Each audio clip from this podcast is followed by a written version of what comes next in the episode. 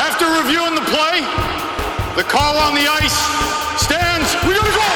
Okay, fellas, we are set to go. Let's go! We are kicking. Watch the blue! There we go. Yeah, baby. Hey, you got the power play, get out of here! Hey, 36, right here for the rough! Both guys, five minutes each for fighting! Hey, hey, we're not doing this! I don't want to babysit all night! A little bit of nastiness today. Nothing good's coming out of this, big man! Have you seen this before? Yes, it's rule something, point something. He's not putting a stick in you, you keep your stick out of him! Here we go! Let's roll, boys! Hey, hey, hey, Let's go! After further review, it's the Scouting the Refs podcast. Here's your hosts, Todd Lewis and Josh Smith. When you're ready, big guy. All right, guys, let's drop the puck. I know we're very early in the season, but I feel, Josh, as if everyone is in mid-season form already. I, I, I, feel as if we were just we have lifted off and we are accelerating at an incredible rate. The the season is is off, and we have what we expect at this time of year from all of the 32 fan bases with like an overreaction to a team of they're off to a better start than we thought, or we're off to a worse start than we thought, and all of the ref chants seem to be in mid-season form as well. These guys are great. These guys are awful. Well, it's it's usually the latter for the officials, unfortunately. yeah, yeah. unfortunately. Yeah, we don't don't get a whole lot of supportive chants, but they're off to a solid start as well. I've seen some good calls out there, some ones that are a little Uh, uh, I guess unfamiliar for some fans or unusual that have required some interpretation or some rule book digging. But those are the hard calls that we count on the NHL officials to make. They are the best hockey officials in the world. I know some people are shaking their heads right now, but they are. It doesn't mean every call is always going to be 100% accurate or that you're always going to love the calls they make. But yes, even the officials in midseason form already.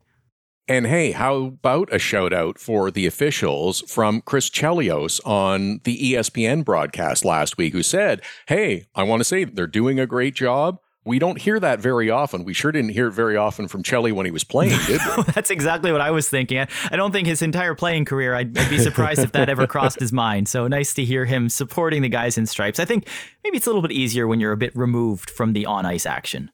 Fair enough. This is the Scouting the Refs podcast. Please make sure you're following our social channels. You get Josh, of course, on at Scouting the Refs for Twitter and Instagram. For me, it's at Todd Lewis Sports on Twitter and on Instagram. On this week's episode, Kuzy clocks Burroughs. Is one game enough? Getting handsy, the first stick flip, and reverse retro ref jerseys. We have some thoughts and ideas, and I know you're all over that on social media as well, which is good. And I think you've got some pretty good feedback on it. Yeah, we've had some good suggestions. You know, it was fun to look back through officiating history in the NHL and even some of what the leagues overseas have done. Some good suggestions in there, some that uh, that we didn't think of, but we'll get into those in a little bit. Okay, we'll save a one that I have for the end as well. Through the first full week of the season, we had a couple of what I'm going to classify as old standbys. We had the offside challenge for goals. A few were overturned. It was reviewed. The puck was not in possession of a player who backed his way across the line or another player preceded the puck over the line. We had some high sticks on plays. And of course, our favorite, goaltender interference, which we have come to know is a judgment call. But as I was reading through some of the rulings this past week, I noticed some different language, some different verbiage, if you will, in the rulings that were issued by the league that state a player had a significant presence in the crease. This is a bit new for me, and I haven't seen this before that I recall. No, and I don't believe that language is part of the official rule in the rule book. It's it's not in there for goaltender interference about establishing significant position. There's certainly references to being in the crease to impact the goaltender's ability to perform his job or to be able to make a save. So you've got those components, but the significant position is a, a new wrinkle there. So that's I'm I'm wondering if that Todd sets the table for anything else. I don't think we're looking at any rule changes for goaltender interference. Maybe it's just refining the way they look to make those explanations, but certainly a, a, good catch on your part to to pick up that new verbiage that's coming out in those explanations for these guys who are establishing a significant position, which we're going to need a definition on that. I can't wait because all we need is a different phrase or a different way of expressing it. And then everyone's going to say, well, how come this was a significant presence, but this wasn't a significant presence? I'm waiting for the first player who goes up to the ref while they're looking at the play and said, My, my presence was insignificant, sir. Ah, yes, those are good times. We did have one that we see from time to time. It was not called in this instance, but it is a penalty. It does get missed sometimes by the officials and players and coaches and fans out on the ice. I was watching the Panthers and the Bruins game last week, and Florida defenseman Radko Gudas did his teammate a solid when he flipped his stick laying on the ice right into the waiting hands of Carter Verhaeghe, who lost it earlier in the play. Thing is, though, that's illegal. It's supposed to be a penalty. It is. You're not allowed to do it. And anytime we see it, it's impressive because there's a great deal of skill involved in flipping the stick up, getting it back to the guy you're supposed to. So it's always an impressive play. And it's always an illegal one because you are not allowed to push, pass, flip, or, or by any other means convey a stick to a teammate other than handing it to him. You can pick it up and hand it to him, or you can have one handed to him from the bench. And of course, you can't play with two sticks. So then you get all kinds of trouble there if you're attempting to do so. But you can absolutely not, no matter how cool it looks and no matter how efficient it might be, you can't pass a stick to your teammate, even if it's one of those awesome stick flips like Gudas did. And I mean, showing some serious skill on that play that I did not expect from the big man. But, Yeah. uh, but nice work on his part, and he, he got away with it there. All right, we'll keep looking for that, and we'll keep looking to see if it is actually called this season as well. In the Buffalo Sabres Calgary Flames contest, we had another unusual situation where a referee on the play could have actually been credited with an assist. Flames player Trevor Lewis shoots the puck in, Eric Comrie makes the stop.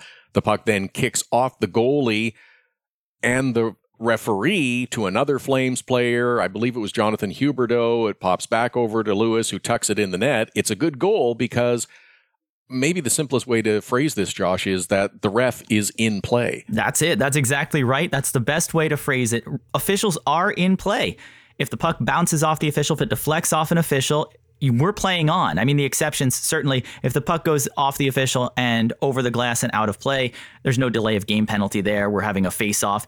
And if the puck goes off the official and directly into the net, as we saw with Tim Peel a couple years back, an unfortunate situation that was uh, pretty uncomfortable for Peel as well, getting hit right in the breadbasket on a puck that ended up finding its way behind Roberto Luongo and into the net those don't count either. You can't score directly off an official. So, as rare as those instances are, pucks hitting officials are not all that rare. And it, even the best position official, at some point, pucks are flying all over the place. Players are moving all over. It's a fast paced game. You're going to have a puck deflect off an official. And as a ref, as a linesman, you want to minimize the impact you have on the play. You're trying to get out of the way. And, and wherever the puck goes when it hits you, it's fair game for whoever snaps it up.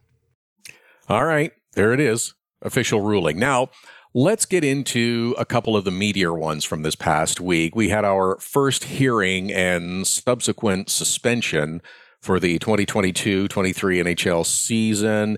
Evgeny Kuznetsov of the Washington Capitals battling with Kyle Burroughs of the Vancouver Canucks. After a couple of shoves from Burroughs, Kuznetsov takes exception and wielded a two handed axe swing of a slash to Burroughs. It was up high, it knocked him to the ice, and just for good measure, Kuznetsov gave him a shove in the back while he was laying on the ice. Not surprisingly, Kuznetsov was summoned for a hearing, and the ruling was a one game suspension. Kuznetsov has been fined once previously during his career. Wait, sorry about that. Bad Google transcript. Kuznetsov has been fined once previously during his career. Wow, that I is, had to throw that in. that is a lovely, unfortunate one that that we were guilty of on the site. So yeah, sometimes those little uh, misheard lyrics can work their way into hockey players' names when you're looking at some transcripts as well. Yeah. So anyhow, it was a one game suspension. And I, I don't know if the league spun the wheel to get a one game suspension, but it did not seem as if justice was served in this case to me. I'm going to agree and disagree there, Todd. I think Oh. we'll look at both because I'll start with the latter point. I don't think justice was served. But I don't think that the league just went up and spun the wheel. They didn't walk up to Bob Barker on the Price is Right and give that thing a big spin and see what it lands on. There's a whole process that goes into player safety decisions. And it's not even just one guy in a room. They've got a team of folks that are looking at the play. And the first thing they're looking at is on the incident itself was this act a suspendable offense? And if it's suspendable, then they move on to the next piece of well, how many games are we looking at? And that takes into consideration was there an injury on the play? What is this player's previous history? And things like that that will factor in to determine the length of the suspension there. Now, in this case, I, I know Kuznetsov had a stick fine in the playoffs last season, not nearly as severe, not as aggressive of an issue here, but he's been on player safety's radar before. So you've got that familiarity there. I think the league looked at a couple similar situations. There were we recently had Arizona's Nick Ritchie slashing Shattenkirk. I know Nino Niederreiter slashed a player on the Capitals bench. I forget which player it was, but he took a stick swing as retaliation for guys grabbing him from the bench. And those were both one game suspensions. I think the league looked at those and said, this is where we're drawing the line on this type of situation. It's a one game suspension. It's not nearly as severe as what Gustav Nyquist did. It's not as bad as what earned Evgeny Malkin a four game suspension, which was a cross check to the face. So there's a lot of logic behind how they get to this number. And I think they were consistent in how they applied previous rulings to this ruling. That being said, I think that they've been consistently wrong in how they're grading these. At least, in my opinion, I think a, a non hockey play, a two handed stick swing to the face, deserves more than one game. Yes. Okay. A couple of things on this. First of all, you wouldn't approach Bob Barker because he's no longer the host of The Price is Right. It's now been Drew Carey, and it has been for a number no, of it's, years. It's, it's always going to be Bob Barker. Come on. Yeah, okay.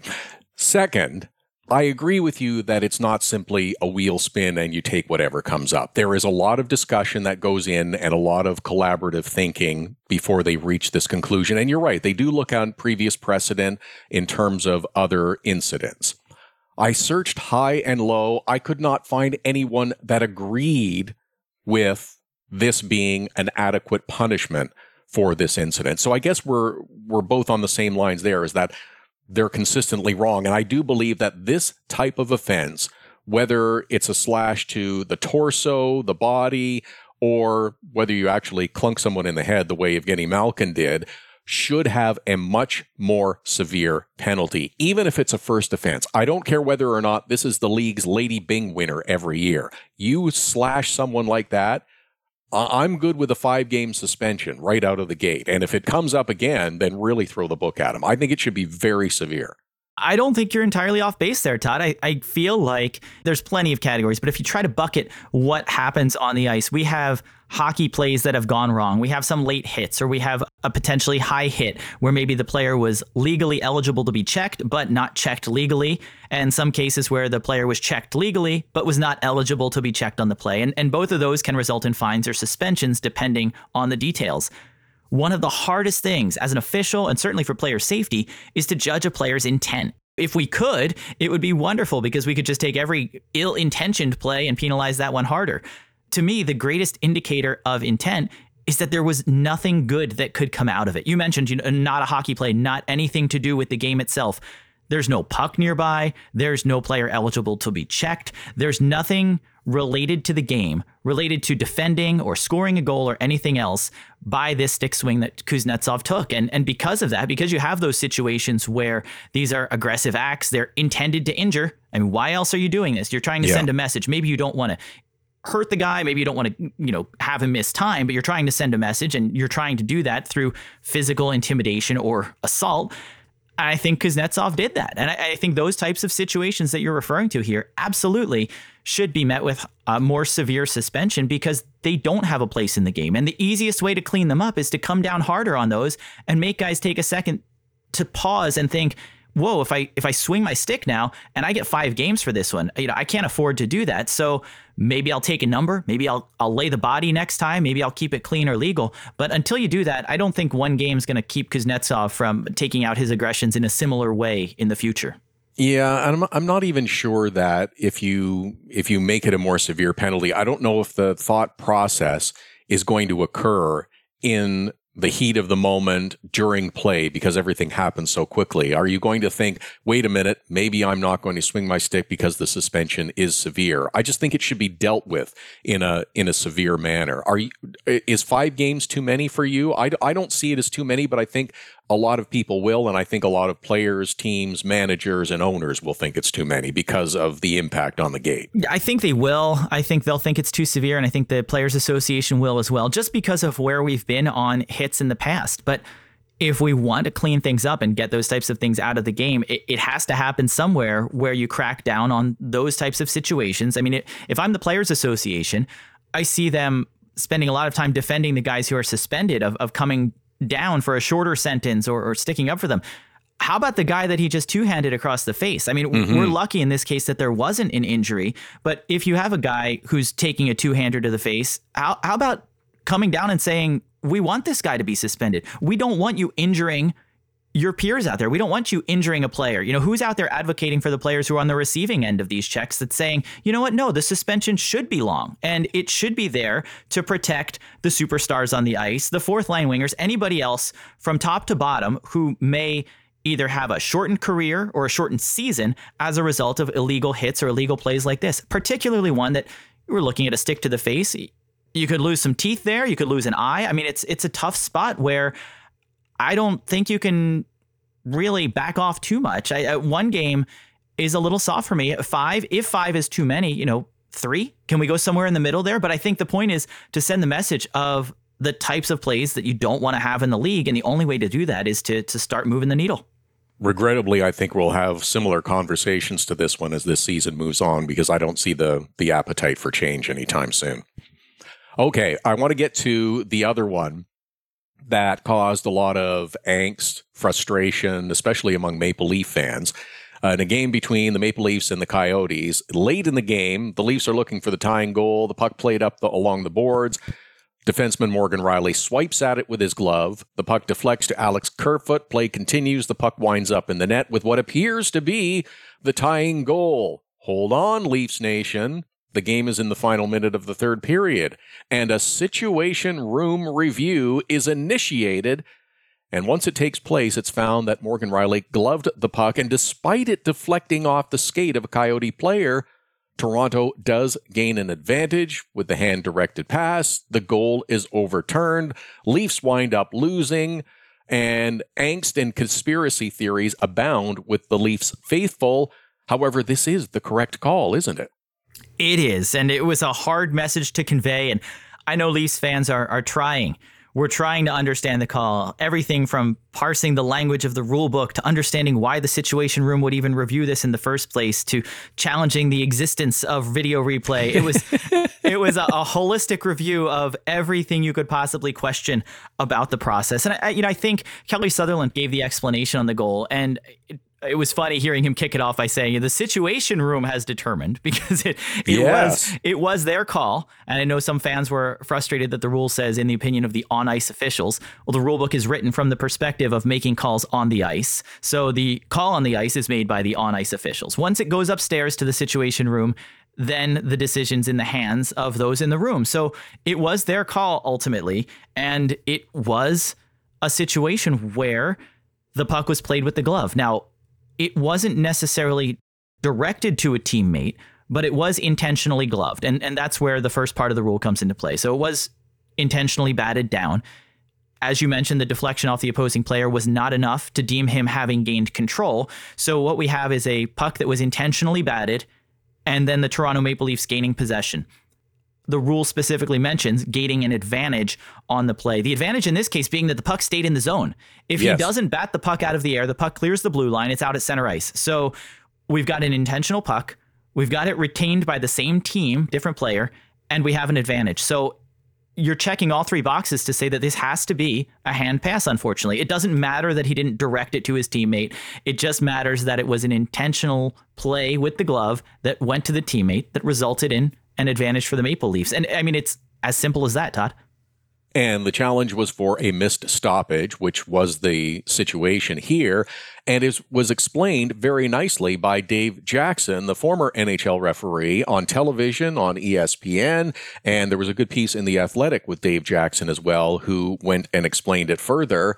And once again, for the life of me, Josh, I cannot understand why there is not a rules analyst on Canadian broadcasts, especially to deal with these types of situations. Now, this one's a bit unusual. It doesn't happen all the time, but you could go to them several times during every game to help the understanding of the rules, which would be good for everyone. I, I don't understand it either, Todd. I mean, you look at the NHL officiating pool right now, and, and a, a large percentage of them are Canadian. So presumably, we have a whole bunch of Canadian retired NHL officials hanging around who are able to jump in on the broadcast north of the border there. And I, I, don't know how any broadcast crew would not want that level of insight, the the informative updates, and even the perspective of what it's like making the call on the ice. I mean, Dave Jackson did a great job of breaking it down from the situation room and what they're looking at, but he knows as well what goes into that call on the ice when you're making that in real time and what you're looking at on the play. So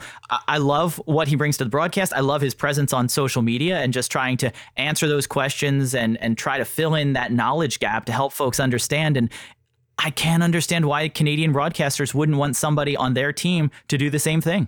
I'm I am amazed at the resistance uh, so far, but I guess we'll continue to be amazed and wait and see if anything changes. Okay, one more that I want to get into before we wrap up this edition, and you kind of teased it at the beginning with the uniforms, if you will, the reverse retro jerseys that were rolled out for each of the 32 NHL teams this past week. I think everybody's feeling is kind of they like some better than others. Personally, I love the Florida Panther sweaters. I think they're really cool. I love the the San Jose Sharks with the California Golden Seals colors. I don't know if they're going to wear white skates when they wear those, but I really hope that they do.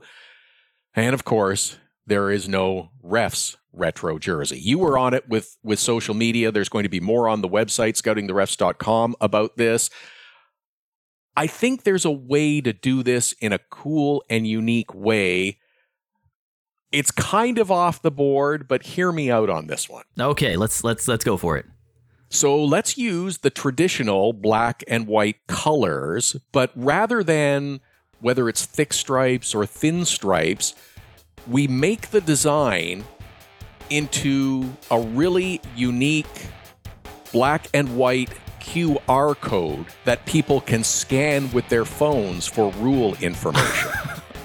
Wow, I think uh, I think that is such a forward-thinking move there, and I, I, know they have tablets at the bench, so hopefully the players and coaches could use that as well to, to try to understand what's going on on the ice. That's that's a that's a good take. I mean, if we've got player and puck tracking, why not build the rules right into the official sweaters? And at the very least, we could put their names on the back. We're good. Good job. You're good, my book. Good stuff, man. Way to work. Yeah, we're good, man. Too long. Let's go sit for a couple. Get in the box. It's the Scouting the Refs podcast. Read more at scoutingtherefs.com. Follow Scouting the Refs on Twitter, Instagram, and Facebook at Scouting the Refs. Email the show at heyref at scoutingtherefs.com. Subscribe, share, and keep those sticks down. Okay! That's that. Nicely done. That's good play.